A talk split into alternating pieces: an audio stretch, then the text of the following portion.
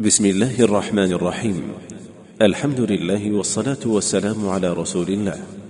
أيها الإخوة الكرام السلام عليكم ورحمة الله وبركاته.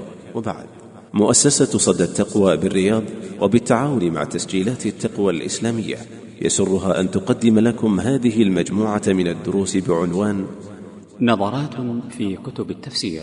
لفضيلة الشيخ خالد بن عثمان السبت. نسأل الله أن ينفع بها. والآن مع الشريط الأول. بسم الله الرحمن الرحيم. الحمد لله رب العالمين والصلاة والسلام على أشرف الأنبياء والمرسلين نبينا محمد وعلى آله وصحبه أجمعين. أما بعد فمرحبا بكم معاشر الإخوان والأخوات. وأسأل الله تبارك وتعالى أن يكتب خطواتكم وأن يجعلنا وإياكم ممن يتعلم ويعمل ويرزقنا وإياكم الإخلاص والنية ويصلح لنا جميعا العاقبة في الأمور كلها. في هذه الأيام سأتطرق إلى قضايا متعددة. فأول ذلك سأتحدث بإذن الله عز وجل عن مقدمة أذكر فيها شيئا من أهمية التفسير. ثم بعد ذلك سأتحدث عن طريقة مقترحة فيما يتصل بطريقة الإعداد لدرس التفسير. كيف تعد درسا في التفسير؟ ثم بعد ذلك سيدعون الحديث عن هذا الجانب إلى الحديث عن الكتب التي نحتاج إليها حينما نريد أن نعد ذلك الدرس سواء كانت هذه الكتب من كتب التفسير أو من كتب أخرى معينة تبين لنا جوانب متعددة مما يتصل بالتفسير وقد يدعون هذا أيضا إلى الحديث قليلا وباختصار عن نشأة علم التفسير وإنما أذكر بعض القضايا التي قد تجدون عامة من يكتب في كتب التفسير يتواطؤون على ذكر أمور ينقل بعضهم عن بعض فيها أشياء. قد نجد الواقع من خلال مراجعة فهارس المخطوطات وما كتب في هذا العلم آه، في مظانه نجد أنه يخالف كثيرا مما يكتب. فأنبه إلى بعض هذه القضايا من غير استطراد ولا إطالة. ثم بعد ذلك نبدأ نتحدث إن شاء الله عن كتب التفسير عن كثير منها. ثم بعد ذلك سأتحدث عن الكتب التي تعين من أراد أن ينظر في التفسير. كتب أخرى ليست من كتب التفسير. إذا أراد أراد جانبا من الجوانب فما هي الكتب التي تعالجه؟ وآخر ما نتحدث عنه بإذن الله عز وجل هو مقارنة. إن وجد الوقت لذلك وإلا فتقارنون بأنفسكم. سنصور لكم ملزمة تشتمل على مقارنة غير يعني لم نختار الآية التي تصورنا منها من كتب التفسير من أكثر من ثلاثين كتابا وإنما هي عينة يعني لم نختارها بعناية وإنما المقصود هو فقط المقارنة. هذا يكون آخر إن شاء الله تعالى الحديث. ونسأل الله عز وجل العون والسداد والتوفيق وأن يلهمنا رشدنا ويقينا شر أنفسنا. أما أولا فهو ما يتصل بمنزلة التفسير وشرفه وهو ذلك العلم الذي فرط فيه كثير من الناس وقد صار انصراف الهمم لدى الكثيرين إنما هو الاشتغال بعلوم لربما تكون من علوم الآلة أو لربما تكون أيضا من علوم الغاية ولكنها لا تبلغ مرتبة التفسير. إن الكثيرين صار شغلهم في تتبع متون وكتب ألفها مؤلفون يفكك الدارس فيها كل لفظة ويحللها ولا يتجاوز عبارة من عبارات المؤلف إلا حاول أن يفهمها فإن لم يفهم ذلك من خلال الشرح فإنه يعمد إلى الحواشي وإلى الشراح الآخرين ويسأل هذا وذاك من أجل أن يعرف مراد المؤلف من هذه اللفظة. وفي كثير من الأحيان لربما تحمل عبارات المؤلفين ما لا تحتمل. يقال قدم كذا على كذا من أجل مراعاة كذا وقدم كذا على كذا من أجل مراعاة كذا ولربما لم يخطر ذلك له على بال أصلا. كما نقل عن أحد الأدباء أنه كان يشرح قصيدة لأحد الشعراء. وقد حضر ابن ذلك الشاعر شرح ذلك الأديب. فسمعه يقول قدم هذه اللفظة على هذه اللفظة وقصد بذلك كذا وقدم كذا وأراد به كذا فبهر الابن من سعة نظر أبيه ومن دقته في التعبير وكيف راعى هذه القضايا حينما ألقى هذه القصيدة. فرجع إلى البيت وهو ممتلئ اعجابا. بأبيه وبقصيدته فسأله عن هذه الأشياء التي ذكرها هذا الأديب فقال ذلك الشاعر والله يا بني ما خطر ذلك لي على بال. وعلى كل حال تجد هذا كثيرا في شروح بعض المتون ولربما بشيء من التكلف. لا شك أن دراسة العلوم النافعة أمر مطلوب ودراسة المتون في سائر الفنون أمر حسن يحمد عليه الإنسان وبه ينال العلم. وإنما الحديث عن قضية أخرى هو حينما يكون التركيز والاهتمام والاشتغال بدراسة أصول الفقه أو مصطلح الحديث أو النحو أو دراسة البلاغة أو دراسة حتى القواعد الفقهية أو دراسة الفقه أو نحو ذلك مع الإعراض الكامل عن دراسة كتاب الله عز وجل. فهذا أمر لا شك أنه من الغبن العظيم. والله تبارك وتعالى قال عن بني إسرائيل وهي أمة دون هذه الأمة شرفا ومنزلة.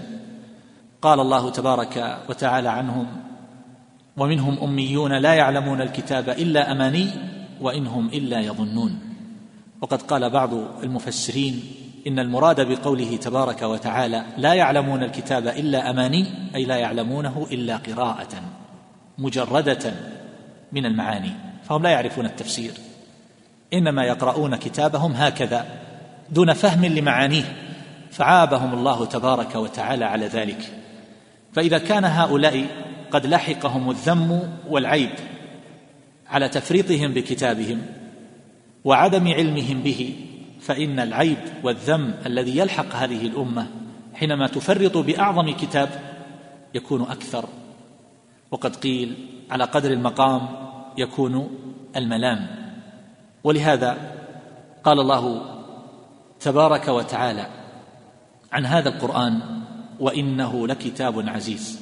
ومن عزته الا تدخل معانيه في القلوب الفارغة المعرضة المشتغلة عنه بغيره زهدا فيه وإعراضا عنه. فقد قيل وإنما يفهم بعض معانيه ويطلع على أسراره ومبانيه من قوي نظره واتسع مجاله في الفكر وتدبره وامتد باعه ورق طباعه وامتد في فنون الأدب وأحاط بلغة العرب. يقول الحرالي في كلام طويل له أذكر منه قوله وأكمل العلماء من وهبه الله تعالى فهما في كتابه ووعيا عن كتابه وتبصرة في الفرقان وإحاطة بما شاء من علوم القرآن.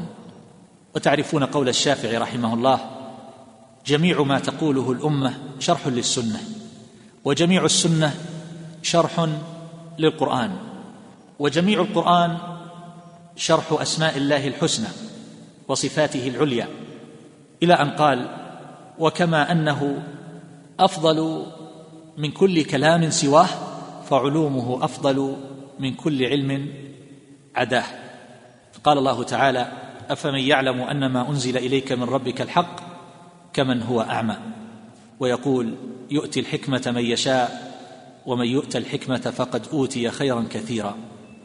يقول مجاهد في تفسير الحكمة التي من أوتيها فقد أوتي خيرا كثيرا. قال الفهم والإصابة في القرآن. ويقول مقاتل يعني علم القرآن. هذه الحكمة. ويقول سفيان بن عيينة في قوله تعالى سأصرف عن آياتي الذين يتكبرون في الأرض بغير الحق قال أحرمهم فهم القرآن ويقول سفيان الثوري رحم الله الجميع لا يجتمع فهم القرآن والاشتغال بالحطام في قلب مؤمن أبدا. ولهذا قالوا في قول النبي صلى الله عليه وسلم إن الملائكة لا تدخل بيتا فيه كلب ولا صورة قالوا كذلك القلوب إذا كانت تحمل أخلاق الكلاب فإن الملائكة لا تدخلها بالمعاني الطيبة. فلا تنفتح مغاليق القرآن على تلك القلوب البطالة. يقول عبد العزيز الكناني رحمه الله مثل علم القرآن مثل الأسد. لا يمكن من غيله سواه. لا يمكن من غيله الغيل هو الشجر الملتف الذي يكمن فيه الأسد فلا يستطيع أحد أن يقترب منه أو يتوصل إليه. ويقول آخر أبى الله عز وجل إلا أن يحرم قلوب البطالين مكنون حكمة القرآن. وجاء عن ابن مسعود رضي الله عنه في قوله تعالى اهدنا الصراط المستقيم. قال القرآن يقول أرشدنا إلى علمه. ويقول الحسن البصري علم القرآن ذكر لا يعلمه إلا الذكور من الرجال. وكل علم من العلوم منتزع من القرآن. وإلا فليس له برهان كما قيل. يقول ابن مسعود رضي الله عنه من أراد العلم فليثور القرآن. فإن فيه علم الأولين والآخرين.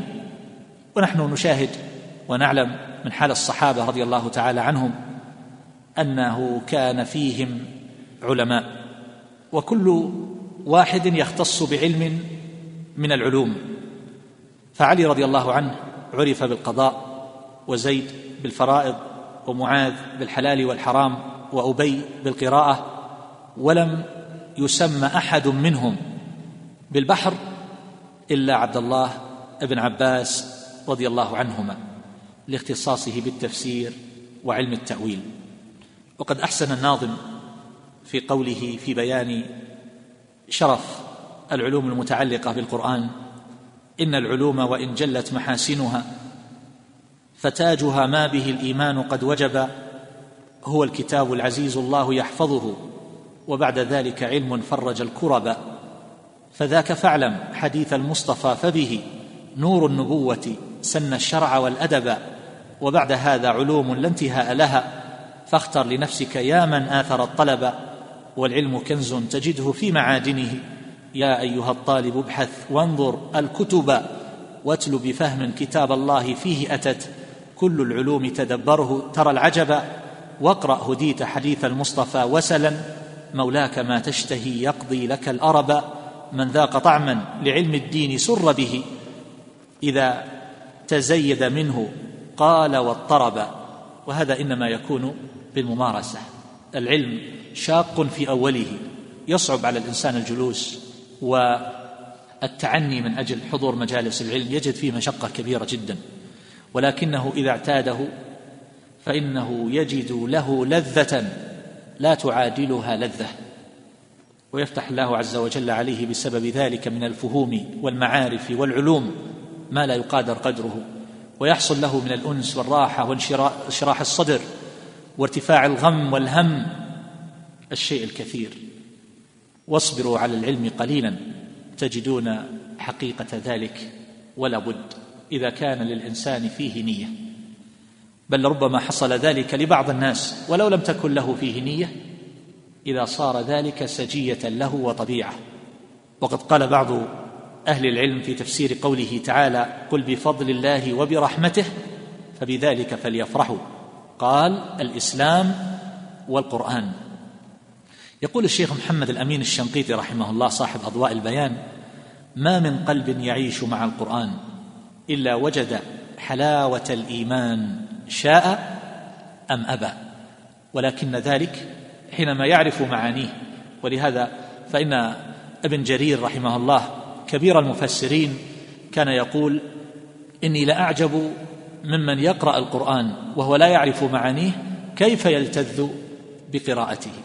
فهذه فضائل ومنن يفتحها الله عز وجل على من شاء من عباده. يقول قتادة رحمه الله ما جالس القرآن أحد فقام عنه إلا بزيادة أو نقصان. ثم قرأ وننزل من القرآن ما هو شفاء ورحمة للمؤمنين ولا يزيد الظالمين إلا خسارة. يقول الذهبي رحمه الله مكث شيخنا ابن تيمية أزيد من سنة يفسر سورة نوح فكان بحرا لا تكدره الدلاء ويذكر الشنقيطي رحمه الله يقول لا يثبت القرآن في الصدر ولا يسهل حفظه وييسر فهمه إلا القيام به في جوف الليل. ويقول أحمد بن الحواري رحمه الله إني لأقرأ القرآن وأنظر في آيه فيتحير عقلي بها وأعجب من حفاظ القرآن كيف يهنيهم النوم ويسعهم أن يشتغلوا بشيء من الدنيا وهم يتلون كتاب الله. أما إنهم لو فهموا ما يتلون وعرفوا حقه فتلذذوا به واستحلوا المناجاة لذهب عنهم النوم فرحا بما قد رزقوا. ويقول الحافظ ابن الجوزي رحمه الله ينبغي لتالي القرآن أن ينظر كيف لطف الله تعالى بخلقه في إيصال معاني كلامه إلى أفهامهم وأن يعلم أن ما يقرأه ليس من كلام البشر وأن يستحضر عظمة المتكلم سبحانه ويتدبر كلامه. قيل ليوسف ابن أسباط رحمه الله بأي شيء تدعو إذا ختمت القرآن؟ قال أستغفر الله من تلاوتي لأني إذا ختمته وتذكرت ما فيه من الأعمال خشيت المقت فأعدل إلى الاستغفار والتسبيح. وقرأ رجل القرآن على بعض العلماء فقال حينما ختمه وأراد أن يرجع إلى أوله فقال اتخذت القراءة علي عملا اذهب فاقرأه على الله تعالى في ليلك وانظر ماذا يفهمك منه فاعمل به. وهكذا كان الصحابة رضي الله تعالى عنهم. وقد جاء عن مالك عن نافع عن ابن عمر أنه قال أن عمر رضي الله عنه تعلم البقرة في اثنتي عشرة سنة فلما ختمها نحر جزورا. كان يستطيع أن يحفظ البقرة في أقل من عشرة أيام ولكنه كان يتعلم ما فيها من المعاني. كما جاء عن أبي عبد الرحمن السلمي حينما ذكر عن الذين أخذوا عنهم القرآن من الصحابة رضي الله عنهم أنهم كانوا ما يتجاوزون خمس آيات حتى يتعلموا ما فيها من العلم والعمل. قالوا فتعلمنا العلم والعمل جميعا. وكان خلف بن هشام القارئ المعروف يتعجب من حال الناس واسراعهم في الحفظ والقراءة ويقول ما أظن القرآن إلا عارية في أيدينا. وذكر عن عمر بن الخطاب رضي الله عنه أنه حفظ البقرة في بضع عشرة سنة فلما حفظها نحر جزورا شكرا لله عز وجل. يقول وإن الغلام في دهرنا هذا يجلس بين يدي فيقرأ ثلث القرآن لا يسقط منه حرفا. وكلام السلف رضي الله تعالى عنهم في هذا كثير ويمكن لطالب العلم أن يراجعه في مظانه.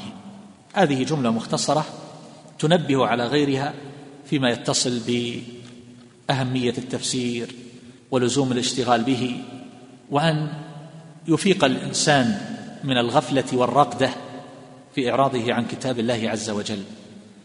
لأن الهجر للقرآن لا يقتصر على هجر تلاوته بل يكون بهجر تدبره والتدبر لا يمكن إلا بفهم معانيه وكذلك بهجر العمل به والعمل به لا يتأتى أيضا إلا بفهمه.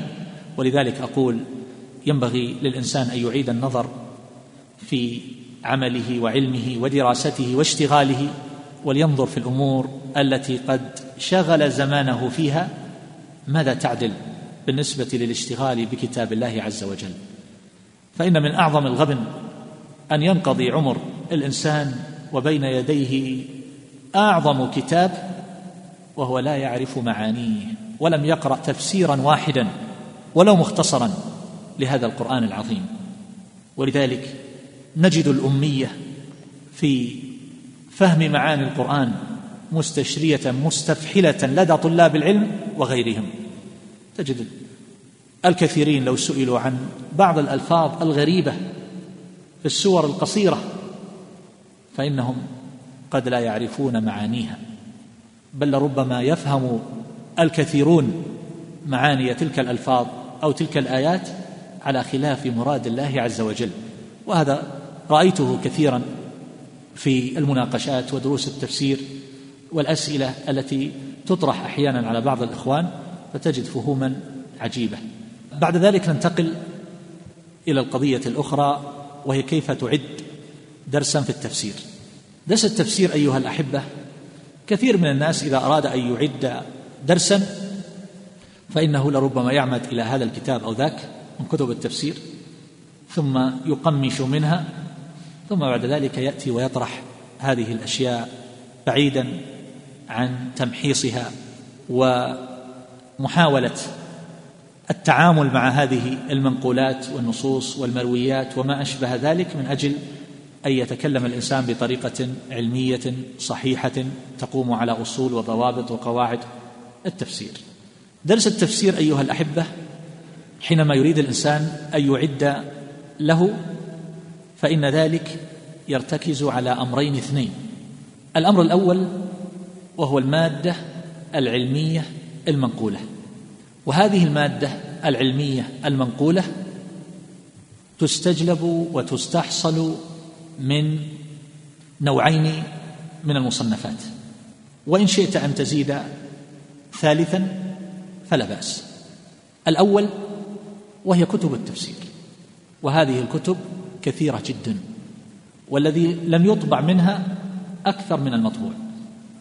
وهذه الكتب لها طرق ومناهج تسير عليها وكل كتاب منها له جوانب يركز عليها فهذه كتب تعنى بالمأثور وهذه كتب تعنى بالجوانب الإعرابية والنحو وهذه كتب تعنى بالجوانب البلاغية وهذه كتب تعنى بالجوانب الفقهية والأحكام إلى غير ذلك مما سيأتي. فلا بد أن الإنسان يعرف هذه الأشياء. ويعرف أيضا أن هذه الكتب منها ما يغني بعضه عن بعض. فبعض هذه الكتب تنقل عن بعض. بل إن بعض هذه الكتب لربما يكون نسخة شديدة الشبه بكتاب آخر نقلت منه مع بعض التغييرات اليسيرة والإضافات المحدودة. فقد يقتني الإنسان كثيرا من الكتب وليس من المتخصصين في التفسير. وكان بإمكانه أن يستغني ببعض هذه الكتب عن غيره. هناك كتب أيضا لربما تكون نعم هي كتب تفسير لكنها لا تحرر الأقوال وال وما يذكر فيها من التفسير وإنما هي كتب نقل مؤلفها. هذا التفسير من جملة من المصنفات كان بالإمكان الرجوع إلى أصول هذا الكتاب والاستغناء عنه لأنه خلا من التحقيق والتعامل مع هذه النقولات بطريقة علمية صحيحة. عبارة عن نقولات مجمعة. وعلى كل حال هذه الكتب تتفاوت تفاوتا كبيرا. وسأبين طرفا من حال هذه الكتب بإذن الله عز وجل وأعرف بطائفة منها. النوع الثاني من المصادر التي تجمع منها المادة العلمية لدرس التفسير وهي كتب ليست من كتب التفسير. هذه كتب تعين على فهم التفسير ومعرفته ولكنها تناقش زوايا وجوانب معينة. على سبيل المثال كما سيتضح بإذن الله عز وجل في حينه هذه الكتب منها ما يعنى بجانب الناسخ والمنسوخ. وهي كتب متفاوتة وكثيرة جدا. هناك كتب تعنى بالأمثال الواردة في القرآن. هناك كتب تعنى بما هو أوسع من ذلك وهو التشبيهات التي في القرآن. تناقشها وتفصلها وتبين أنواعها. وهناك كتب تعنى بالأقسام القسم في القرآن. وهناك مؤلفات أخرى تعنى بالمتشابه اللفظي. والمقصود بالمتشابه اللفظي أنك تجد في بعض الآيات يقول الله عز وجل مثلا في سورة الأنفال وما جعله الله إلا بشرى ولتطمئن به قلوبكم وما النصر إلا من عند الله إن الله عزيز حكيم. وفي سورة آل عمران وما جعله الله إلا بشرى لكم بزيادة لكم ولتطمئن قلوبكم به في الأنفال به قلوبكم. وما النصر إلا من عند الله العزيز الحكيم. وفي الأنفال إن الله عزيز حكيم. وهكذا في قوله تعالى في سورة الإسراء ولا تقتلوا أولادكم خشية إملاق. وفي سورة الأنعام ولا تقتلوا أولادكم من إملاق. في الإسراء نحن نرزقهم وإياكم. وفي الأنعام نرزقكم وإياهم. تجد في سورة الكهف في الأول لما أراد أن يخبر موسى صلى الله عليه وسلم بحقيقة ما جرى عن الخضر قال سأنبئك بتأويل ما لم تستطع عليه صبرا. فلما أخبره قال ذلك تأويل ما لم تستطع عليه صبرا. نقص حرف. لماذا نقص هذا الحرف؟ وهكذا تجد في سورة الكهف أيضا فما استطاعوا أن يظهروها. وما استطاعوا له نقبا. زاد حرف النقب أشد. وزيادة المبنى لزيادة المعنى. هذا يسمونه بالمتشابه اللفظي. كثير من الناس يسأل عنه. فيه كتب تعنى بهذا. من الكتب هذه المعينة التي أتحدث الآن عنها. وهكذا أيضا تجد بعض الكتب تتحدث عن حروف المعاني مثل حروف الجر. كتب متخصصة بهذا الجانب. وهكذا تجد أيضا مؤلفات تعنى بالآيات المشكلة التي يشكل معناها. بل إن بعض أهل العلم يؤلف رسالة كاملة بل ألفت رسائل في مثل قوله تعالى إن هذان لساحران. لماذا لم يقل إن هذين؟ وإنما قال إن هذان. رسائل مستقلة في بيان وجه ذلك. وهكذا في جوانب كثيرة كما سأذكر في حينه إن شاء الله تعالى. هذا نوع آخر يعني هذه غير كتب التفسير فنعرف بها بإذن الله عز وجل. وإن شئت أن تزيد مصدرا ثالثا من مصادر المعلومات في التفسير وهو تلك المعلومات التي تستجلب من الجرد والقراءات في السنين المتطاولة. فطالب العلم وهو يقرأ في الكتب في السير والتراجم وكتب اللغة وأحيانا كتب الفقه وأحيانا في بعض شروح الحديث غير كتب التفسير. يعني في مواضع ليست من مظان التفسير. يقرأ أحيانا في ترجمة عالم ويقولون في ترجمته كانت له استنباطات لطيفة ويأتون بأمثلة درر. فهذه الاستنباطات هذه الأشياء اللي تمر بك أحيانا تمر بك بترجمته أحيانا تمر بك في في تعليق على آية في كتاب أحيانا في كتاب تربوي أحيانا في كتاب من كتب اللغة أحيانا من كتب البلاغة أحيانا تمر بك هذه الفائدة واللطيفة في كتاب من كتب شروح الحديث إلى غير ذلك. فهذه تقيدها. على الأقل بالإحالة. سورة الفاتحة آية رقم واحد. انظر كتاب الإتقان للسيوطي الجزء الأول صفحة كذا وكذا. انظر كتاب البرهان للزركشي انظر المدخل للحدادي. انظر كتاب الأمثال. لاحظوا الكلام اللي جمع لابن القيم. ابن القيم له نفائس في الكلام على بعض الآيات. هي من هذا القبيل. لكن كلام ابن القيم رحمه الله جمع وخرج في مجلدات. تفسير شيخ الإسلام جرت عدة محاولات لجمعه والآن سيطبع كتاب قد انتهي من تنضيده ومراجعته. في تفسير شيخ الإسلام لا يقل عن ثمانية مجلدات. حاول من جمعها أن يستقرئ كلام شيخ الإسلام فيما تناثر من مؤلفاته وكتبه رحمه الله.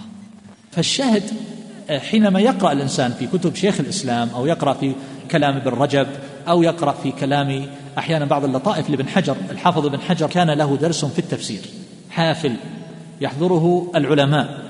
وكان من شرطه في هذا الدرس ألا ينقل شيئا من كتب التفسير. بمعنى أنه كان يستنبط. يقول الذي في كتب التفسير أي واحد يستطيع أن يرجع إليه. فكانت استنباطات واستنتاجات. الآن هذه ثلاثة مصادر يمكن أن تجمع فيها المعلومات. فإذا جمعت المعلومات بهذه الطريقة بالاستقراء وأنت تقرأ تقيد الفوائد والدرر والنفائس ثم جيت تطرح درسا في التفسير تجد هذا الدرس مرصع بالجواهر والدرر واللآلئ التي لا تجدها في كتب التفسير. هذا فيما يتعلق بالمصادر. فيما يتعلق بالجانب الآخر الذي يحتاج إليه من أراد أن يعد درسا في التفسير فيما يتصل بالناحية العلمية. ماذا يحتاج؟ يحتاج إلى قاعدة ينطلق منها. يحتاج إلى آلة يتعامل فيها مع هذه المعلومات. هذه المعلومات كثيرة جدا في كتب التفسير وفي غيرها. يجد مرويات متعددة في سبب النزول. روايات أحيانا صحيحة لربما يجد في سبب النزول يجد خمس روايات صحيحة ثابتة ومتنوعة في سبب نزول الآية. في مثل قوله تعالى مثلا فأينما تولوا فثم وجه الله. كيف يتعامل معها؟ صح في أسباب النزول أن ذلك كان حينما التبست عليهم القبلة فصلوا في ليلة مظلمة لم يعرفوا فيها القبلة فحينما أصبحوا سألوا النبي صلى الله عليه وسلم فنزلت الآية. إذن هي في الذي يخطئ في تحديد القبلة. وكذلك صح في أسباب النزول أنها رد على اليهود حينما قالوا ما ولاهم عن قبلتهم التي كانوا عليها. فالله عز وجل رد عليهم بهذا فأينما تولوا فثم وجه الله. وصح في أسباب النزول أشياء أخرى. فكيف تتعامل مع هذه الروايات؟ هل تأخذ برواية وتترك الباقي؟ أو تقول كل هذا نورده جاء في رواية كذا وجاء في رواية كذا وجاء في رواية كذا. طيب المستمع يبغى يعرف ما هو السبب الحقيقي للنزول. فإذا كان عند الإنسان آلة يكون عنده قدرة على التعامل مع هذه المنقولات من الروايات وغيرها ويستطيع أن يجمع بينها أحيانا ويستطيع أن يرجح في المقامات التي تحتاج إلى ترجيح فيخلص هذه القضايا وينتج عن نظره هذا في التفسير خلاصة وأقوال محررة ومعاني واضحة ويفهم أيضا عبارات السلف. السلف أحيانا يفسرون بجزء المعنى أحيانا يفسرون بالمثال لتقريب المعنى وأحيانا قد يفسرون بتفسيرات لا يقصدون بها الحصر. وإنما هذا بعض ما يدخل في معنى الآية فيحتاج أن يعرف طريقتهم ويتعامل معها ولا يتسرع في رد أقوالهم وتخطئتها ثم هو يستطيع أيضا أن يحكم على أقوال المفسرين. متى تكون هذه الأقوال صحيحة ومتى تكون غير صحيحة؟ يكون عنده آلة. فعلى قدر تمرسه على قدر قدرته على قدر ما يكون عنده من القدرة على تحقيق التفسير والفهم والاستنباط والإضافة والترجيح فيتعامل بمهارة. هذه الآلة كيف تحصل للإنسان؟ بوجود الملكة. هذه الملكة من أين تأتي؟ تأتي من دراسة للغة العربية بعلومها المختلفة وأصول الفقه وأصول التفسير علوم الآلة مع الممارسة. فإذا درس ذلك مع التطبيق فإنه تحصل له ملكة وذوق في التفسير فيأتي تفسيره في غاية الجودة والتحرير. والواقع أن الكثير مما يطرح في دروس التفسير كما آه، نشاهد أحيانا في بعض الجامعات والكليات وما أشبه ذلك تجمع الأقوال من بعض الكتب ثم يقال قال فلان وقال فلان وقال فلان وقال فلان القول الثاني والأول والرابع والسادس ويخرج المتعلمون كما دخلوا. حتى لو حفظوا هذه الأشياء فإن مصيرها إلى النسيان ولو بعد حين. لكن حينما يتعامل مع التفسير بهذه الطريقة وتربى عند المتعلم الملكة في درس التفسير فإنه يتذوق هذا الفن ولا يشبع منه بحال من الأحوال. لكن للأسف أن درس التفسير في غالب الأحيان ما يعرض بالطريقة الصحيحة. هذه الطريقة التي ذكرتها آنفا من عرض الأقوال هكذا كيفما اتفق؟ أنا لا أعتبر هذا درس تفسير إطلاقا والتفسير له شأن آخر. على كل حال إذن نحن نحتاج في درس التفسير إلى مادة علمية وذكرنا أنها تؤخذ من ثلاثة مصادر والجانب الآخر الذي نحتاج إليه وهو الملكة. يحتاج الإنسان إلى ملكة يحتاج إلى آلة يتعامل معها. وعلى قدر قدرات هذا الإنسان على قدر ما يبدع في التفسير. الشيخ محمد الأمين الشنقيطي رحمه الله كان يقرأ عليه قبل الدرس الذي كان يلقيه في المسجد النبوي يقرأ عليه قبل ذلك من بعض الكتب ولكنه حينما يتكلم فهو بحر يتفجر لا ساحل له. وقد عانيت هذا سنوات وتتبع تفسيره وأقارنه بالمصادر والكتب التي كانت تقرأ عليه قبل الدرس ولا مقارنة. بين ما يذكره في التفسير وبين هذه المصادر والكتب. ما في مقارنة. الرجل حينما يمر على أي قضية من القضايا لفظة من الألفاظ كلمة الظلم مثلا يأتي بجميع معانيها. وشواهد ذلك العربية شواهد من الشعر. حينما يأتي إلى حرف من الحروف حروف المعاني يذكر معانيه. ويذكر لكل معنى شاهد من الشواهد الشعرية. حينما يمر على قضايا تاريخية أو قضايا تتعلق بالسيرة أو بالأنبياء السابقين عليهم الصلاة والسلام يذكر أشياء عجيبة. يتعب الناظر وهو يتتبع في كتب التواريخ حتى يوثق ذلك. بل وجدت أشياء كثيرة من الشواهد التي يذكرها لم أجدها في شيء من الكتب ولا في الموسوعات التي ظهرت فيما بعد ذلك في الأقراص التي تذكر الشواهد الشعرية. مع طول التتبع حتى سافرت في هذا إلى موريتانيا. من أجل سؤال العلماء هناك ولم أجد ما يشفي رجل يأتي بشواهد يعني غاية ما وجدته أن بعض أهل العلم يقولون هذا مما ذكره بعضهم. يعني يذكر هو يذكر مثلا أبيات لبعض الشعراء المعروفين ثم يذكر بعده بيتا أو بيتين ليست من القصيدة وإنما ذلك أخذه عن شيوخه أو عن بالمشافهة.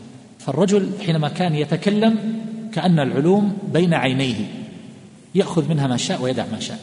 ولما تكلم على آية الأعراف ما منعك ألا تسجد إذ أمرتك؟ قال أنا خير منه خلقتني من نار وخلقته من طين. رد على إبليس في قياسه الفاسد من وجوه متعددة. ثم بعد ذلك بدأ يتكلم على القياس وأنواع القياس. ورد على نفاة القياس من الظاهرية كابن حزم وداود ردا مفصلا طويلا حتى إن تلميذه الشيخ عطية رحمه الله كتب هذا ثم عرضه عليه. فلما نظر فيه وقرأ قال لولا أني أسمعه بك بصوتي لم أصدق أني قلت هذا. هو عن نفسه يقول لم أصدق أني أقول هذا. الله فتح عليه في اثناء الدرس. فكان يجلس رحمه الله ويتكلم على الآيات ثم بعد ذلك يسهب ويتوسع ويبحر. وكان يعتذر أحيانا أن هذه الدروس لربما كأني به يرى في بعض الوجوه أنها قد ذهبت بعيدا لم تفهم. فكان يعتذر بأن هذه الدروس يذكر فيها هذه الأشياء لينتفع الجميع لأن كان من الحضور الشيخ عبد العزيز بن باز رحمه الله والشيخ حماد الأنصاري وأمثال هؤلاء من العلماء. كانوا يحضرون درسه في التفسير ويحضره كثير من العامة. وأقل ما يأتي العام من هذا الدرس أنه يعرف عظمة القرآن ولو لم يفهم حرفا واحدا ما قال الشيخ. بحر يتفجر. ومن أراد إذا من غرته نفسه في يوم من دهره وظن أنه حصل شيئا من العلم فما عليه إلا أن يسمع لبضع دقائق من درس الشيخ رحمه الله المسجل شيئا من دروسه فقط يسمع قليلا حتى يعرف وين العلم. ومنهم العلماء. فرحمه الله رحمة واسعة. فهذه نماذج معاصرة. الشيخ ابن عثيمين رحمه الله المعاني التي يذكرها في درسه الذي كان في الإذاعة وفي تعليقاته في حتى على الجلالين في دروسه في المسجد وفي الباب المفتوح كانت في البداية تقرأ عليه آيات ثم بعد ذلك يعلق عليها. هذه الأشياء التي يذكرها من الاستنباطات الدقيقة واللطيفة أشياء عجيبة بغاية الفائدة. أنا لا أقول هذا لأنني أحب الشيخ نعم نحن نحبه ونكبره فهو إمام في العلم وإمام في الفقه. لكني أقول هذا أيضا من باب إحقاق الحق وبيان الفضل لأهله. فجربت تتبع ومقارنة كتب كثيرة من كتب التفسير على التسلسل التاريخي. وكان آخر ما أقرأ بعض كتب المعاصرين ولعل آخر ما كنت أقرأ كتاب الشيخ ابن عثيمين رحمه الله. وكنت إذا وصلت عند مثل هذا الكتاب أقول في نفسي ماذا بقي له وإنما كنت أقرأ من باب تحلة القسم. من أجل أن أكمل العدد الذي أمامي. أكثر من خمسين كتابا. أقرأ منها بالتدريج يعني على التسلسل التاريخي. بعض الكتب طويلة جدا وما كنت أحتاج أن أكتب منها حرفا واحدا. تكرار لكتب سابقة. الفوائد واللطائف موجودة بكتب سابقة. أو أن هذه الأشياء الموجودة فيها هي قضايا جدلية. أو قضايا تتعلق بالصنعة البلاغية أو إعرابات أو نحو هذا بصفحات طويلة جدا تتعب حتى تقطعها. فإذا جيت عند كتاب الشيخ رحمه الله أجد أشياء كثيرة جدا تحتاج أن تدون. هل كان الشيخ يتعب في التحضير؟ الجواب لا قطعا لأن وقت الشيخ مملوء. فكان رحمه الله هذا الدرس في الإذاعة أو التعليق على الباب المفتوح أو التعليق على الجلالين. التعليق على الجلالين في الصباح نحن عرفنا هذه الدورات منذ متى؟ الشيخ منذ زمن بعيد وعنده خمسة دروس في أقل تقدير في الفترة الصباحية في الإجازات الصيفية دائما. منذ زمن بعيد قبل أن يشتهر الشيخ ويعرف. وأحد هذه الدروس هو تفسير الجلالين. كان يشبعه تعليقا ويستنبط من القرآن أشياء هي التي الآن نشاهد في بعض الأشرطة ونسمع من دروس الشيخ رحمه الله. فهذه الأشياء كانت تستوعب وقته خمسة دروس في الصباح وكان يقرأ عليه بعد المغرب في الفقه وبين الأذان والإقامة في علم آخر. هذه سبعة دروس. بالإضافة إلى الأشياء الأخرى لقاء بأعضاء الدعوة ولقاء بأعضاء الهيئة ولقاء بطلاب العلم من خارج عنيزة ولقاء بطلاب السكن الذي عند الشيخ ولقاء آخر بخاصة طلاب الشيخ أو طلاب القدامى ولقاء آخر ببعض منسوبي بعض الجمعيات ولقاءات ومواعيد ونور على الدرب. متى كان الشيخ يعد ويحضر؟ ونحن الواحد منا لو كان عنده درس واحد في الأسبوع لربما صار هذا الدرس هو الشغل الشاغل لا يستطيع معه أن يفكر ولا أن يعمل شيئا. فأقول مع ذلك تجد هذه الاستنباطات والدقائق والفوائد واللطائف أشياء عجيبة وكثيرة. فهذا فضل الله يؤتيه من يشاء. بعد ذلك أنتقل إلى أمر آخر يتعلق بإعداد الدرس في التفسير وهو أنه ينبغي أن نحدد في البداية الاتجاه المطلوب سلوكه في درس التفسير. هذا الدرس هل نريد درسا يعنى بالأشياء المنقولة؟ والأشياء المنقولة تشمل تفسير القرآن بالقرآن تفسير القرآن بالسنة تفسير بأقوال الصحابة تفسير بأقوال التابعين وهذا ما يسمى بالتفسير بالمأثور.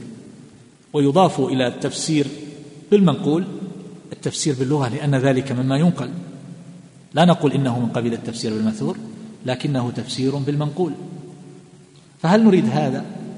أو نريد أن يكون التفسير بالاجتهاد والنظر والاستنباط وما يسمى بالرأي. الآن حينما أريد أن أفسر بعض الآيات من كتاب الله عز وجل لو أردنا أن نفسر مثلا قوله تبارك وتعالى الحمد لله رب العالمين.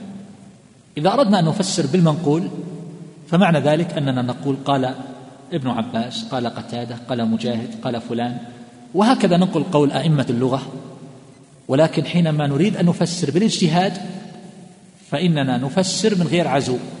فماذا نقول؟ سنقول الحمد لله رب العالمين ال هذه الاستغراق. والحمد هو إضافة أوصاف الكمال ودخول ال الاستغراقية على هذا اللفظ الحمد يدل على أن الله تبارك وتعالى مستحق لجميع أوصاف الكمال. ولا يكون مستحقا لجميع أوصاف الكمال إلا من كان منزها عن كل نقص ومتصفا بكل كمال. وأيضا فإن الذي يكون متصفا بصفات الكمال جميعا هو الذي ينبغي أن يكون المعبود وحده فإن الناقص لا يصح أن يكون إلها. والحمد والفرق بين الحمد والشكر إلى آخر ما يذكر. ثم نقول لله اللام هذه للاستحقاق لأن هذا من باب إضافة معنى لذات الحمد مستحق لله. ولفظ الجلالة الله مشتق من الإلهية وهو أعظم الأسماء إلى آخر ما يذكر. هذا الكلام الذي سمعتم الآن هل في عزو؟ قال فلان وقال فلان وقال ابن عباس وقال مجاهد وقال قتادة؟ ها؟ الجواب لا. هذا يسمى بالتفسير بالرأي والاجتهاد والنظر. فنحن نحتاج أن نحدد إذا أردنا أن نقدم درسا في التفسير ما طريقة هذا الدرس. ونحتاج أيضا أن نحدد هذا الدرس موجه لمن؟ لا بد من هذا لا بد من تحديد الهدف. نحتاج أن نحدد المستهدف. نحن في كثير من الأحيان حينما نقدم العلم حينما نشرح الكتب يأتي الإنسان متحمسا ويبدأ يتكلم أو حينما يؤلف. إذا كنت تؤلف للعوام فهذا له طريقة حتى في التوثيق والصياغة. وقوة العبارة. وإذا كنت تؤلف لطلبة العلم فهذا أيضا له طريقة من جهة الأسلوب من جهة طريقة التوثيق. فلا بد أن يحدد الهدف والمستهدف من هذا التأليف أو من هذا الدرس. أما أن يأتي الإنسان ويجلس لو جلس عنده أكبر العلماء أو جلس أجهل الناس فإنه لا فرق عنده بين هذا وهذا في المعلومات التي يقدمها. هذا غلط. وللأسف خطأ شائع سبب الكثير من الإشكالات لدى المتعلمين وهو من أعظم أسباب الانقطاع عن العلم. فلا بد من التحديد من البداية. ماذا نريد بهذا الدرس؟ فان تحدد هذا الدرس اللي تقدمه الآن. هل تقدمه لطلبة علم؟ هل تقدم للناس تريد أن تنمي عندهم الملكة؟ هل تريد أن تبين لهم فقط عظمة القرآن وجوانب تربوية؟ أو تريد أن تقدم هذا الدرس آه، بطريقه آه، يستفيد منها المتعلم وهكذا. وهذه أمور في غاية الأهمية. دائما حاول إذا أردت أن تكتب مقالا أو رسالة أو أن تلقي كلمة أو درسا حدد الهدف. ومن تخاطب بهذا الكلام. إذا كنت تخاطب طلاب العلم فحتى لو قال لك بعض العامة الذين حضروا لم نفهم شيئا قل هذا الخطاب غير موجه إليكم. وإذا كنت تخاطب العامة فلا بد من مراعاة هذا في الأسلوب وأيضا في كمية المعلومات.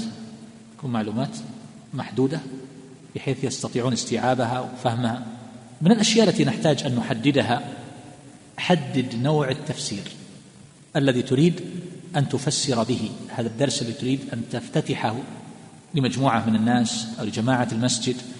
أو لطلاب في معهد أو مدرسة أو غير ذلك هذا التفسير ما نوعه؟ التفسير ثلاثة أنواع.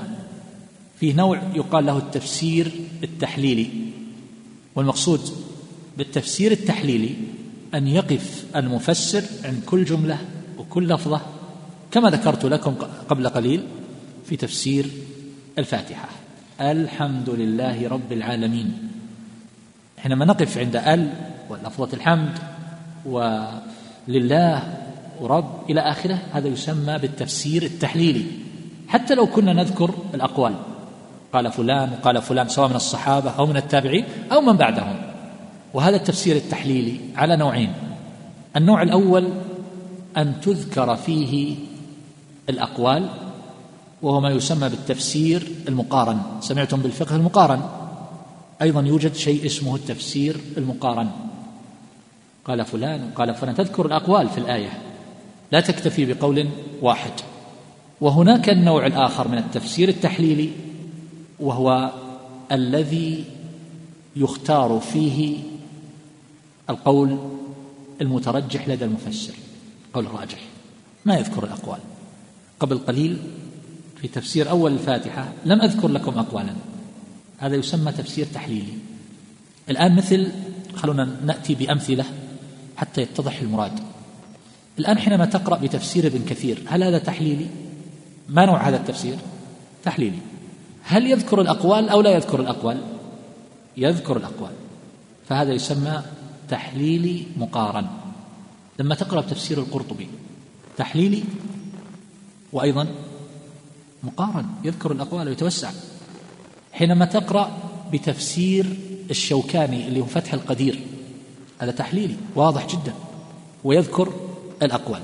حينما تقرأ بتفسير ابن جرير الطبري شو يعتبر هذا؟ تفسير تحليلي ويذكر الأقوال. القول الأول كذا ذكر من قال بذلك ويأتي بسرد للروايات. ثم وقال آخرون ويأتي بالقول. ثم بعدين يسرد الروايات. ويأتي بقول ثالث ورابع وهكذا. فهو تفسير تحليلي مقارن. وأكثر كتب التفسير هي من هذا القبيل من قبيل التفسير التحليلي المقارن.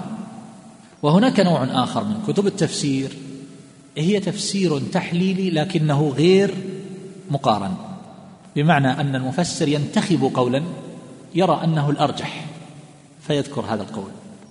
مثل تفسير الجلالين اقتصر على قول واحد ومثل تفسير زبدة التفسير وهو اختصار لفتح القدير للشوكاني. ومما يشبه هذا أيضا التفسير الذي صدر عن مجمع طباعة المصحف تفسير الميسر. فهو يجمع بين هذين كونه من قبيل التفسير التحليلي الذي يقتصر على قول واحد ما يذكر الأقوال وفيه أيضا فيه صبغة من التفسير الإجمالي.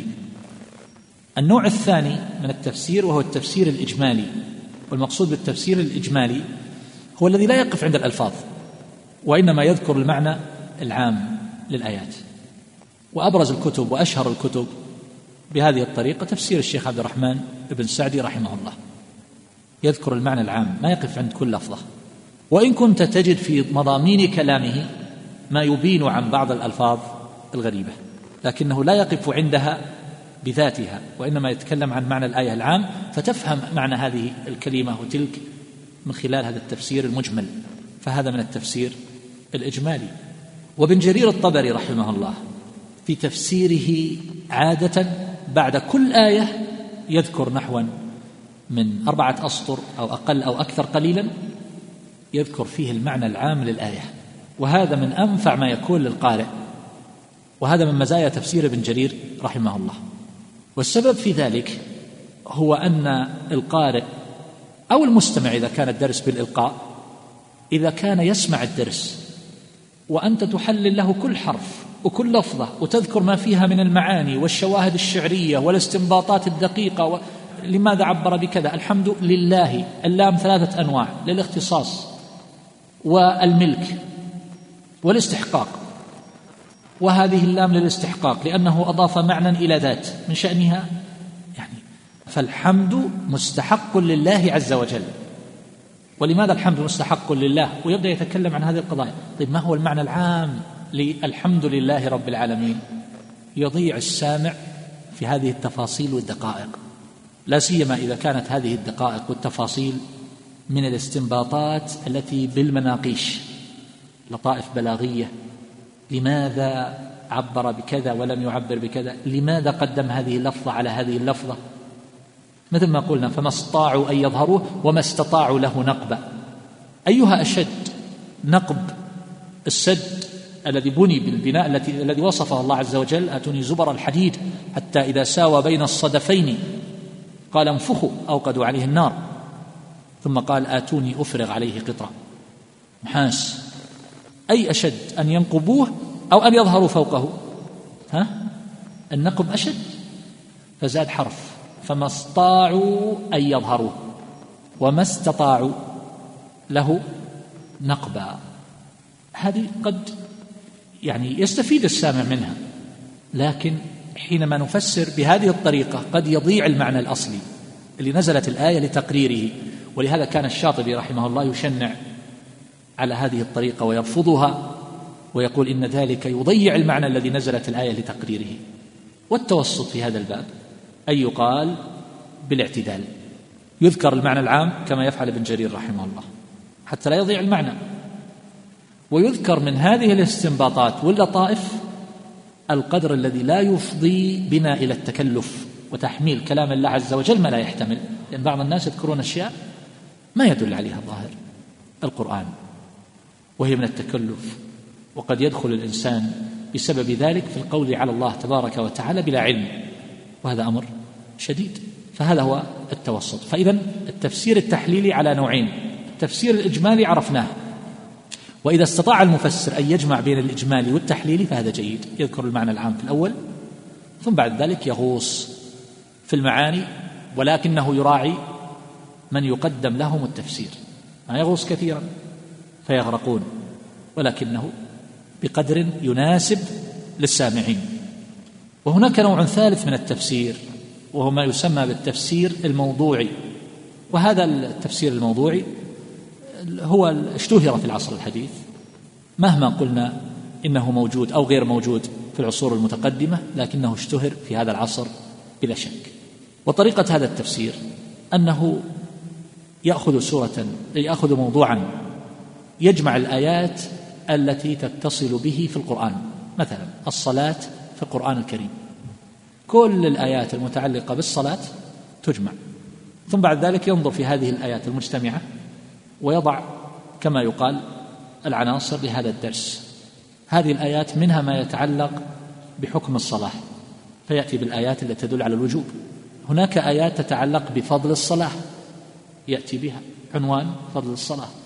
هناك آيات تتعلق بالثناء على المصلين مثلا أو وعيد الذين لا يصلون. هناك آيات تتعلق بثمرات الصلاة وفوائدها فيضع عنوانا ويأتي بهذه الآيات. واحد الفائدة الأولى كذا تنهى عن الفحشاء والمنكر. قال تعالى إن الصلاة تنهى عن الفحشاء والمنكر وهكذا. ثم يأتي إلى آخر الموضوع بحسب ما عنده من الآيات. لكن طبعا ستبقى ثغرات في هذا البحث. لا يوجد في بعض الجوانب والزوايا لا يوجد فيها بعض الآيات. وبناء عليه سيكون هذا الموضوع فيه شيء من النقص والإعواز. يعني هناك جوانب تتعلق بالصلاة فيها أحاديث. وطريقة هذا التفسير أنه يذكر من الأحاديث ما يتعلق بالآيات مما يفسرها ويشرحها ويبين بعض متعلقاتها. لكن أن تفتح بابا مستقلا في هذا البحث مثلا في جوانب لم يرد فيها إلا أحاديث هذا خلاف طريقة التفسير الموضوعي ولهذا نقول إن هذا التفسير الموضوعي فيه نقص. ومن التفسير الموضوعي ما يدرس فيه موضوع في سورة معينة. حينما تقول مثلا المنافقون في سورة براءة سورة التوبة فقط. أو حينما تقول مثلا الأحكام المالية مثلا في سورة البقرة. أو حينما تقول اليهود في سورة البقرة. اليهود كما تحدثت عنهم سورة البقرة مثلا الأخلاق الاجتماعية في سورة الحجرات. هذا موضوع من خلال سورة. وهناك أحيانا نوع منه تدرس فيه لفظة واحدة. كيف استعملت في القرآن؟ يعني مثلا لفظة القنوت ما معناها؟ لها معاني كثيرة. وشيخ الإسلام ابن تيمية رحمه الله ألف فيها رسالة مستقلة وتتبع مواردها في القرآن. فهل القنوت معناه دوام الطاعة؟ أو أن معنى القنوت هو الخضوع والخشوع أو غير ذلك كطول القيام في الصلاة أفضل الصلاة طول القنوت أو الدعاء قانت فلان ما المراد به؟ فتدرس هذه اللفظة في القرآن في جميع الموارد في جميع مواضعها تدرس القنوت. ما المراد بها في هذا الموضع؟ وما المراد بها في هذا الموضع؟ وهكذا. ثم بعد ذلك إما أن نخرج لها بمعاني متعددة أو نقول جميع الاستعمالات ترجع إلى معنى واحد كما خرج بذلك شيخ الإسلام ابن تيمية رحمه الله بأن المقصود هو دوام الطاعة. لاحظتم؟ هذا يسمى بالتفسير الموضوعي. فنحتاج إلى أن نحدد هذه الأشياء منذ البداية. هذا التفسير إلى أي اتجاه سيتجه؟ إلى أين؟ ثم بعد ذلك نبدأ.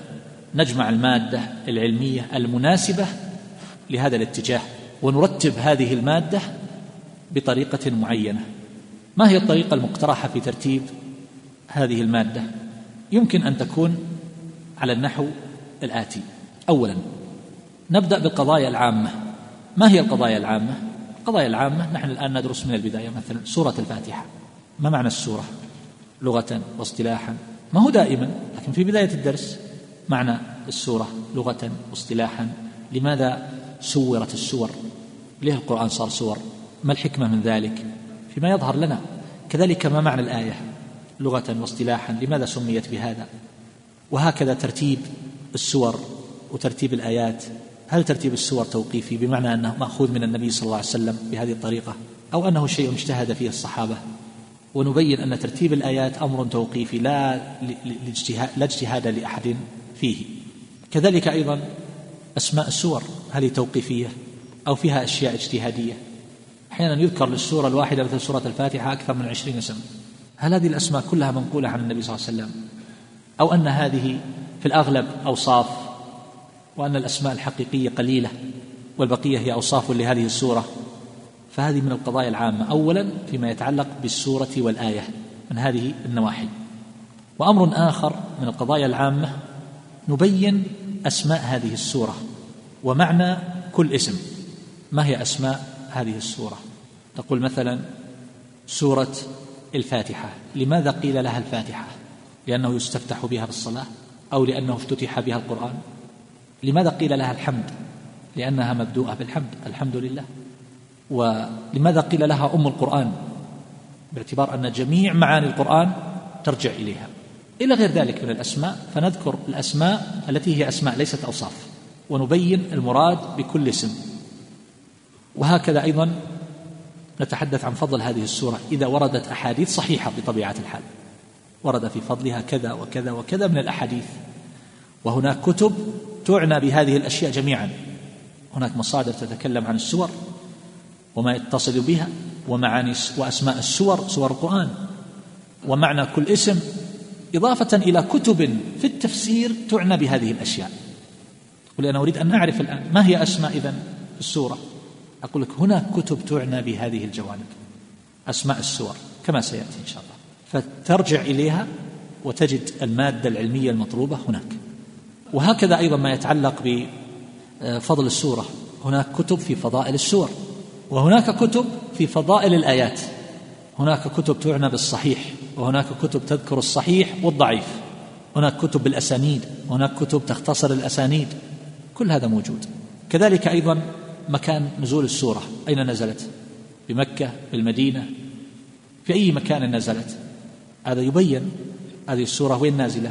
ومتى نحكم على السورة بأنها مكية أو مدنية؟ هل باعتبار صدرها؟ السورة أحيانا يكون بعض السورة نزل مكة وبعض السورة نزل المدينة. أو باعتبار الأغلب أغلب الآيات أنها نزلت هنا أو هناك. وكيف نحكم بالنسبة للآيات التي يذكر بعض المفسرين أنها نازلة مستثناة. يقول لك إلا هذه الآية نزلت في المدينة والسورة مكية. بناء على إيش؟ بناء على معنى لاح له. هل هذا يسلم؟ ولا في قواعد تضبط هذا. كذلك من الأشياء العامة اللي نتكلم عنها في البداية موضوع السورة. السورة, السورة أحيانا تتكلم عن موضوع واحد محدد. حينما تقول مثلا سورة الصف تتكلم عن الاستجابة لله ولرسوله صلى الله عليه وسلم. لكن حينما تذكر سورة البقرة فيتحدث عن موضوعات كثيرة وهي أكثر سور القرآن من جهة الموضوعات وعدد الآيات. فمن السور ما تتحدث عن موضوع واحد ومنها ما تتحدث عن موضوعين ومنها ما تتحدث عن ثلاثة وأربعة وخمسة فهذا هناك كتب تتحدث من كتب التفسير ما تذكر الموضوعات اللي تطرقت لها السورة. وهناك كتب من غير كتب التفسير الكتب المعينة اللي تذكرت آنفا في أول الكلام تتحدث عن موضوعات السور كتب متخصصة في موضوعات السور. كيف تطلع موضوع السورة؟ طبعا طالب العلم أيضا يحتاج يمكن هو أن ينظر في السورة ويستطيع أن يحكم أنها تتكلم عن موضوع واحد أو عن موضوعات شتى. أتوقف عند هذا. أما بعد فلا زال الحديث متصلا بطريقة إعداد الدرس للتفسير. وذكرنا بالأمس ما يرتكز عليه درس التفسير.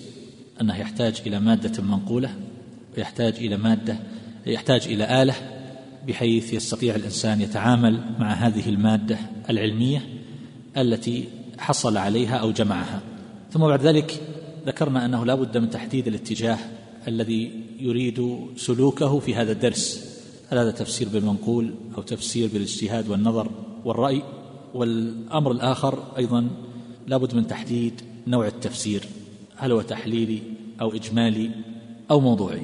وبينا كل نوع من هذه الأنواع ثم تحدثنا عن طريقة ترتيب المعلومات في التفسير. قلنا أولا تذكر القضايا العامة ثم بعد ذلك ينتقل إلى تحليل الآيات. وهذا هو الجزء الأخير فيما يتعلق بإعداد درس التفسير. أقول فيما يتعلق بتحليل الآيات إذا قلنا إن هذا التفسير سيكون تفسيرا تحليليا فيذكر بالبداية ما يتعلق بالمناسبة.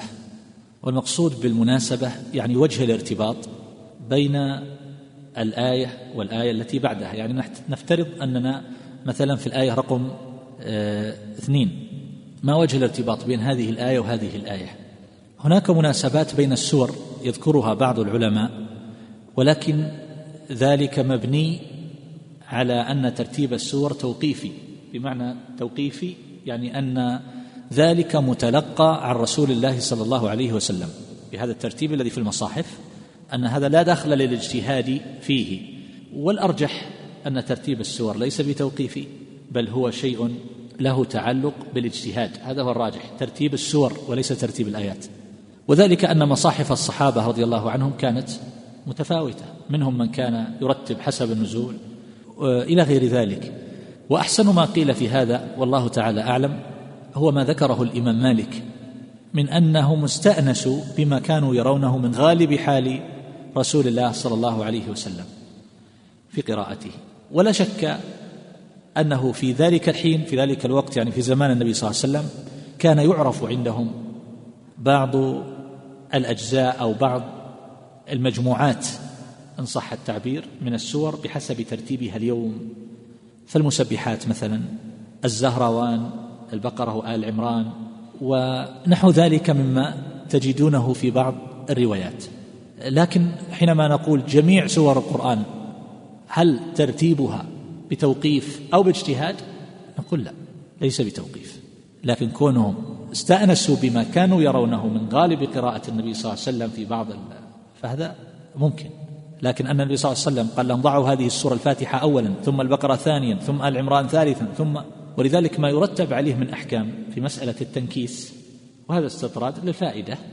مسألة التنكيس جاء ابن مسعود رضي الله عنه لما سئل عن رجل يقرأ القرآن منكوسا قال ذاك رجل نكس الله قلبه. ما المقصود به؟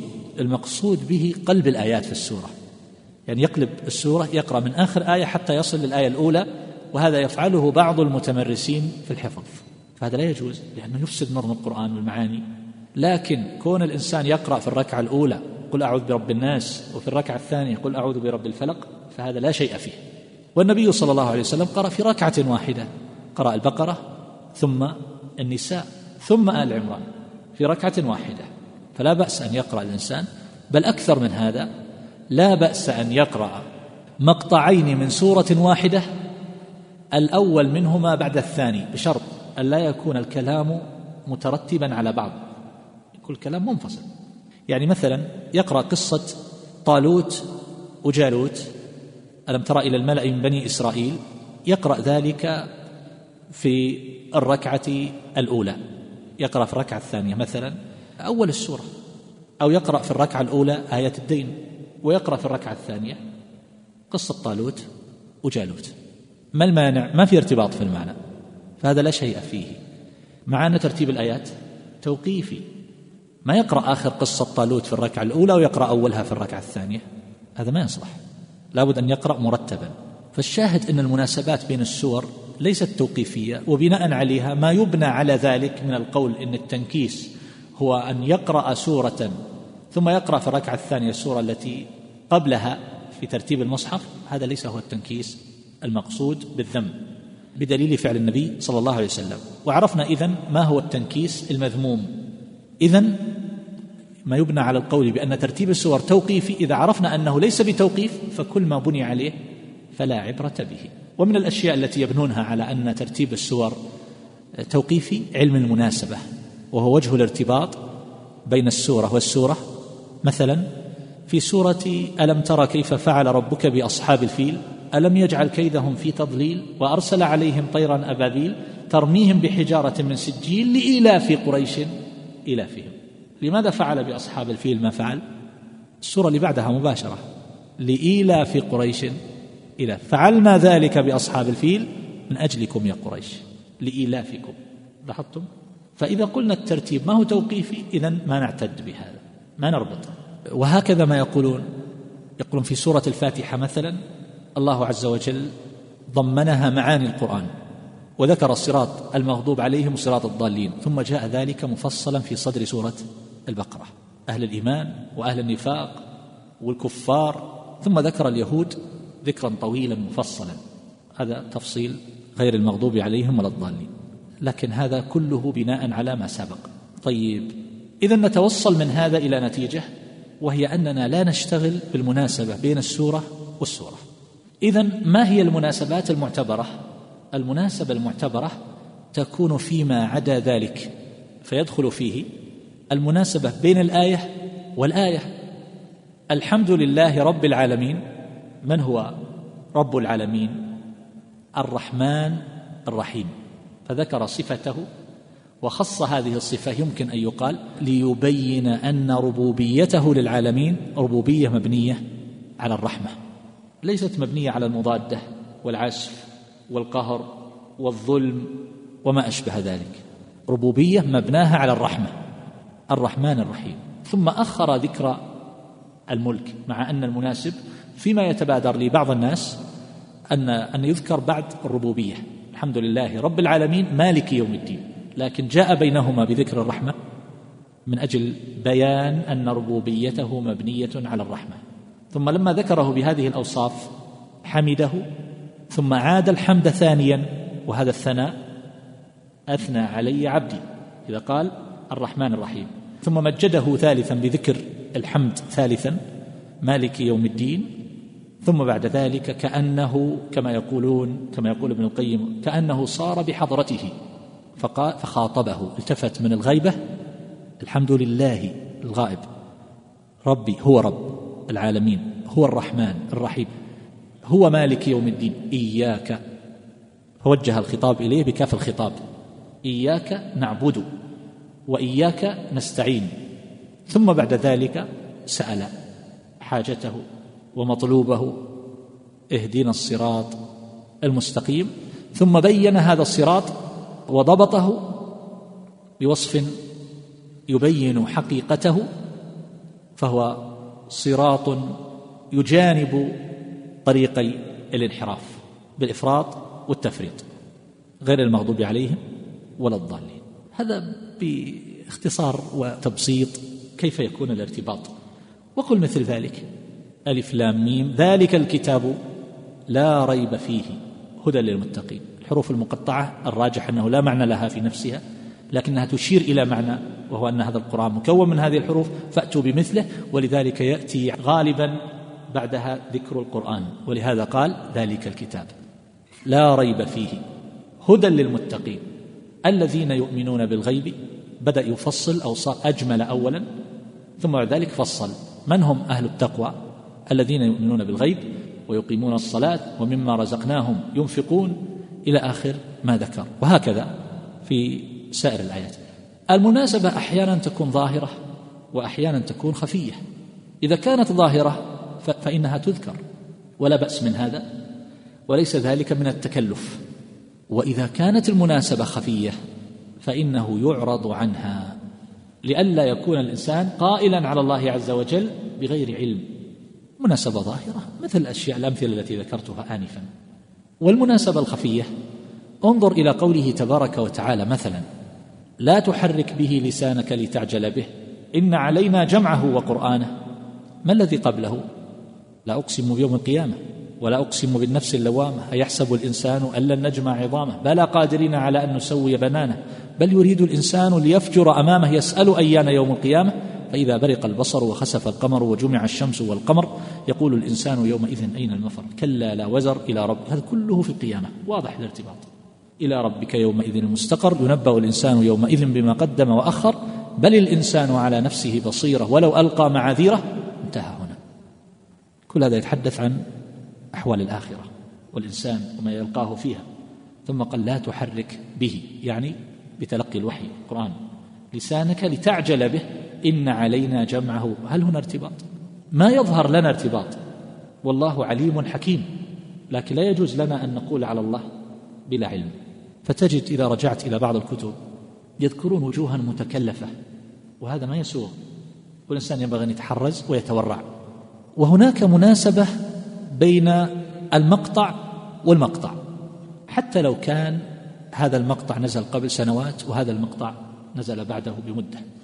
يوجد. هذه تسمى مناسبة بين المقطع والمقطع. مثال الله تبارك وتعالى يقول في سورة النساء ألم تر إلى الذين أوتوا نصيبا من الكتاب يؤمنون بالجبت والطاغوت ويقولون للذين كفروا هؤلاء أهدى من الذين آمنوا سبيلا؟ هؤلاء اليهود كعب بن الأشرف ومن معه حينما ذهبوا إلى المشركين في مكة بعد غزوة أحد يحرضونهم على استئصال المسلمين. يقولون أتيتم وانتصرتم ولم تفعلوا شيئا. لماذا رجعتم؟ هم الآن يعيدون ترتيب صفوفهم. ارجعوا إليهم فاستأصلوهم. فسألهم المشركون أنحن أهدى أم محمد؟ قالوا أنتم أهدى من محمد. وسجدوا لأصنام المشركين بالأحبار. سجدوا لأصنام المشركين تأكيدا. على أنهم أحق من النبي صلى الله عليه وسلم وأهدى سبيلا. فقال الله عز وجل ألم تر إلى الذين أوتوا نصيبا من الكتاب يؤمنون بالجبت والطاغوت ويقولون للذين كفروا هؤلاء أهدى من الذين آمنوا سبيلا. أولئك الذين لعنهم الله. ومن يلعن الله فلن تجد له نصيرا أم لهم نصيب من الملك؟ فإذا لا يؤتون الناس نقيرا. أم يحسدون الناس على ما آتاهم الله من فضله فقد آتينا آل إبراهيم الكتاب والحكمة وآتيناهم ملكا عظيما فمنهم من آمن به ومنهم من صد عنه وكفى بجهنم سعيرا. إن الذين كفروا بآياتنا سوف نصليهم نارا. كلما نضجت جلودهم بدلناهم جلودا غيرها ليذوقوا العذاب. إن الله كان عزيزا حكيما. والذين آمنوا وعملوا الصالحات سندخلهم جنات تجري من تحتها الأنهار خالدين فيها أبدا لهم فيها أزواج مطهرة وندخلهم ظلا ظليلا. إلى هنا. ثم ماذا قال؟ قال إن الله يأمركم أن تؤدوا الأمانات إلى أهلها وإذا حكمتم بين الناس أن تحكموا بالعدل. هذه لا علاقة لها بما قبلها في سبب النزول والذي يروى في هذا أنها نزلت بسبب قصة مفاتيح الكعبة. لما فتح النبي صلى الله عليه وسلم مكة في السنة الثامنة ولاحظوا المقطع الأول متى بعد أحد وأحد متى كانت؟ في السنة الثالثة. أليس كذلك؟ فالذي حصل أن النبي صلى الله عليه وسلم أخذ مفاتيح الكعبة وطلبها منه علي رضي الله عنه. ومفاتيح الكعبة أخذها النبي صلى الله عليه وسلم من بني شيبة. والنبي صلى الله عليه وسلم أخبر بأنها عندهم إلى يوم القيامة. ولا زالت مفاتيح الكعبة عند بني شيبة إلى اليوم. وهذا معروف. فالشاهد أن الآية نزلت في هذا. إن الله يأمركم فيما يروى. في أسباب النزول. فعلى كل حال ما العلاقة ما الارتباط؟ إن الله يأمركم أن تؤدوا الأمانات. اربط بين هذا المقطع والمقطع اللي قبله. كيف تربط؟ المقطع اللي قبله يتحدث عن إيش؟ يتحدث عن يهود. الأمانات إن الله يأمركم أن تؤدوا الأمانات. الأمانات هذه صيغة عموم. فالشاهد أن الأمانات هذه صيغة عموم. يدخل فيها كل أمانة ومما يدخل فيها دخولا أوليا سبب النزول. مفاتيح الكعبة ويدخل فيها ما عدا ذلك أيضا فمن الأمانات الداخلة تحتها الشهادة بالحق وعدم كتمانه فالنبي صلى الله عليه وسلم حينما سئل هؤلاء اليهود عنه كتموا. ما عندهم من الأمانة مما عرفوا من صفته صلى الله عليه وسلم وقالوا أنتم أهدى من محمد. هؤلاء خانوا الأمانة وضيعوها أليس كذلك؟ هذا واضح. لاحظتم كيف ربطنا بين المقطع والمقطع؟ وهناك ربط مناسبات يعني بين أول السورة وآخر السورة. انظر في أول سورة البقرة مثلا. ذلك الكتاب لا ريب فيه هدى للمتقين الذين يؤمنون بالغيب ويقيمون الصلاة ومما رزقناهم ينفقون والذين يؤمنون بما أنزل إليك وما أنزل من قبلك وبالآخرة هم يوقنون أولئك على هدى من ربهم. مش آخرها؟ آمن الرسول بما أنزل إليه. من ربه والمؤمنون. كل آمن بالله الغيب ما هو؟ كل آمن بالله وملائكته وكتبه ورسله. لا نفرق بين أحد من رسله. قالوا سمعنا وأطعنا غفرانك إلى آخره. لاحظتم كيف؟ افتح المصحف وانظر في السور وستجد ذلك واضحا. انظر في مثلا أول سورة الحشر وانظر في آخرها. انظر في أول سورة التحريم وما حصل يا أيها النبي لما تحرم ما أحل الله لك؟ تبتغي مرضاة أزواجك. وانظر الأمثال التي في آخرها للمؤمنين وللكافرين في النساء. امرأة نوح ولوط امرأة فرعون ومريم. هذا الارتباط يسمى المناسبة بين أول السورة وآخر السورة. وهناك وجه من الارتباط يعني مناسبة بين موضوع الآية وخاتمتها. الآن انظر في قوله تبارك وتعالى والسارق والسارقة فاقطعوا أيديهما جزاء بما كسبا نكالا من الله. هل قال والله غفور رحيم؟ ما المناسب هنا؟ العزة والحكمة.